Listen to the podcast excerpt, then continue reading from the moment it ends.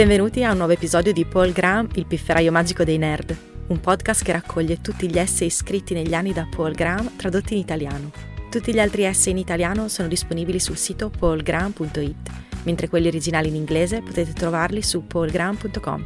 Cominciamo! L'essay di oggi è letto tradotto da Irene Mingozzi. Il titolo originale è A Local Revolution ed è stato scritto da Paul Graham nell'aprile del 2009. La versione italiana si intitola Una rivoluzione locale. Di recente mi sono reso conto di avere in testa due idee che, se unite, potrebbero esplodere. La prima è che le start-up potrebbero rappresentare una nuova fase economica, della portata della rivoluzione industriale. Non ne sono certo, ma credo che ci siano buone probabilità che questo sia vero. Le persone sono estremamente più produttive come fondatori o primi dipendenti di start-up. Immaginate quantomeno Larry e Sergei avrebbero ottenuto se fossero andati a lavorare per una grande azienda. E questo grado di miglioramento è in grado di cambiare le dinamiche di una società. La seconda idea è che le start-up siano un tipo di attività che prolifera in determinati luoghi specializzati in questo settore. La Silicon Valley è specializzata in start-up nello stesso modo in cui Los Angeles è specializzata in film o New York in finanza. E se fossero vere entrambe le cose, se le start-up fossero sia una nuova fase economica, sia un tipo di business che si sviluppa solo in alcuni centri, se è così questa rivoluzione sarà particolarmente rivoluzionaria. Tutte le rivoluzioni precedenti si sono diffuse. L'agricoltura, le città, l'industrializzazione si sono diffuse tutte ampiamente. Se le start-up finiscono per essere come il settore cinematografico, con una manciata di centri e uno solo dominante, ciò avrà conseguenze mondiali mai viste prima. Ci sono già segnali che indicano che le start-up potrebbero non diffondersi particolarmente bene. La diffusione delle start-up sembra procedere più lentamente di quella della rivoluzione industriale, nonostante la comunicazione sia oggi molto più veloce. Nel giro di pochi decenni dalla fondazione di e Watt, le macchine a vapore erano sparse in tutto il nord Europa e il Nord America. L'industrializzazione non si diffuse molto al di fuori di queste regioni per un po'. Si diffuse solo nei luoghi in cui esisteva una forte classe media, paesi in cui un privato cittadino poteva fare fortuna senza vedersela confiscare. Altrimenti non ne valeva la pena di investire nelle fabbriche. Ma in un paese con una forte classe media era facile che le tecniche industriali prendessero piede. Il proprietario di una miniera o di una fabbrica poteva decidere di installare una macchina a vapore e nel giro di pochi anni avrebbe potuto trovare qualcuno del posto che gliene costruisse una. Così i motori a vapore si diffusero rapidamente e si diffusero ampiamente perché l'ubicazione di miniere e fabbriche era determinata da caratteristiche come fiumi, porti e fonti di materie prime. Le start-up non sembrano diffondersi così bene, in parte perché sono un fenomeno più sociale che tecnico e in parte perché non sono legate alla geografia, un singolo produttore europeo potrebbe importare tecniche industriali e funzionerebbe bene. Questo non sembra funzionare bene con le start-up. È necessaria una comunità di esperti, come nel settore cinematografico. Inoltre non ci sono le stesse forze che spingono le start-up a diffondersi. Una volta inventate le ferrovie o le reti elettriche, ogni regione doveva averle. Un'area priva di ferrovie o di energia elettrica era un ricco mercato potenziale, ma questo non vale per le start-up. Non c'è bisogno di una Microsoft in Francia o di una Google in Germania.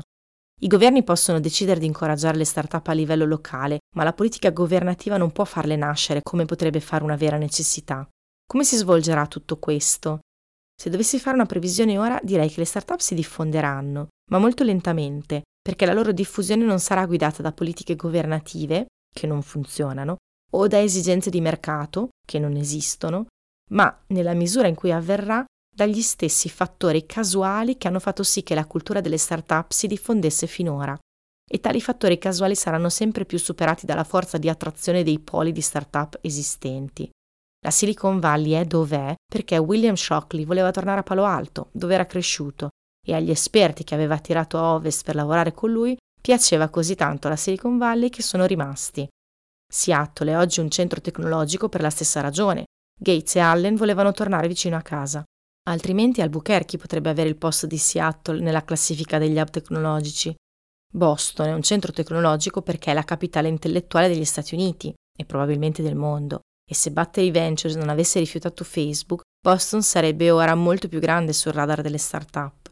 Ma ovviamente non è una coincidenza che Facebook sia stato finanziato nella valle e non a Boston. Nella Silicon Valley ci sono più investitori e più audaci che a Boston, perfino gli studenti lo sanno. Il caso di Boston illustra la difficoltà di creare un nuovo polo di startup a questo punto del gioco. Se si volesse creare un polo di startup riproducendo il modo in cui sono nati quelli esistenti, il modo per farlo sarebbe quello di istituire un'università di ricerca di primo ordine in un luogo così bello che i ricchi vorrebbero viverci. In questo modo la città sarebbe ospitale per entrambi i gruppi di cui si ha bisogno, i fondatori e gli investitori. Questa è la combinazione che ha prodotto la Silicon Valley.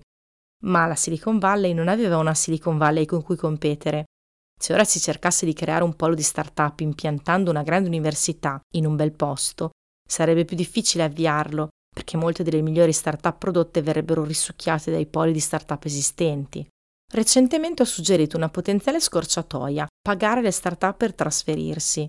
Una volta che ci fossero abbastanza buone start-up in un posto, si creerebbe una reazione a catena che si autoalimenta. I founder comincerebbero a trasferirsi lì senza essere pagati, perché è lì che si trovano i loro colleghi, e anche gli investitori si trasferirebbero perché è lì che si trovano le start-up su cui investire.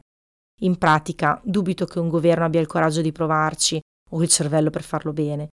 Non lo intendevo come un suggerimento pratico, ma più che altro come un'esplorazione dello scenario più al limite di ciò che sarebbe necessario per creare deliberatamente un hub per le start-up. Lo scenario più probabile è che 1. Nessun governo riuscirà a creare un hub per le start-up e 2. Che la diffusione della cultura delle start-up sarà quindi guidata dai fattori casuali che l'hanno guidata finora, ma 3 che questi fattori saranno sempre più superati dall'attrazione degli hub per le start-up esistenti. Risultato, questa rivoluzione, se ci sarà, sarà insolitamente localizzata rispetto alle rivoluzioni precedenti.